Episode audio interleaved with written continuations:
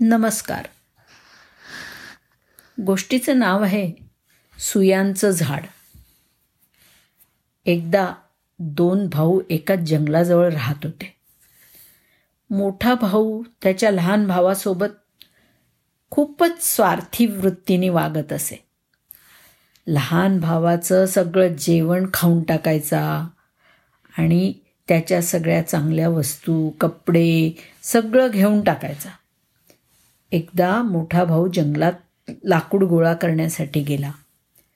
एकामागून एक अशा झाडांच्या फांद्या तोडत असताना तो एका जादुई झाडाजवळ पोचला.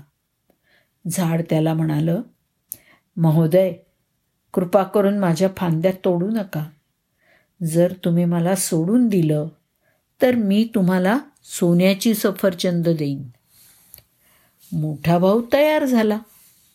पण सफरचंदांची संख्या पाहून अगदीच निराश झाला आणि लोभाने त्याचा ताबा घेतला.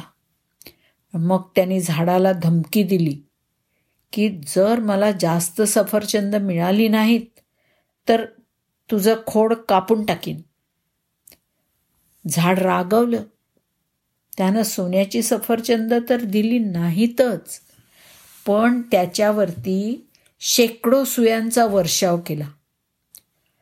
मोठा भाऊ वेदनेने विव्हळायला लागला. सूर्य अस्ताला जात होता. लहान भावाला काळजी वाटली. अजून कसा नाही आला दादा? तो मोठ्या भावाच्या शोधात निघाला. पाहतो तर काय?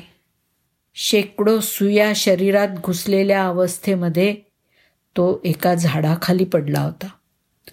लहान भाऊ त्याच्या मोठ्या भावाकडे धावत गेला आणि अगदी दुःखी अंतःकरणाने त्याने प्रत्येक सुई काळजीपूर्वक काढली.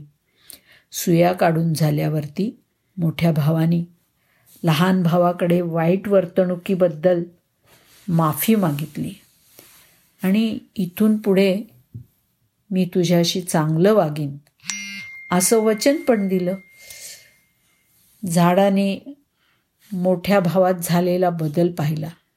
त्याला खूप आनंद झाला. आणि मग त्यानं त्या दोघांना भरपूर सोनेरी सफरचंद दिली आणि म्हटलं की बाळांनो दयाळू आणि कृपाळू असणं खूप महत्त्वाचं आहे कारण ते नेहमीच बक्षीस पात्र ठरतं. धन्यवाद.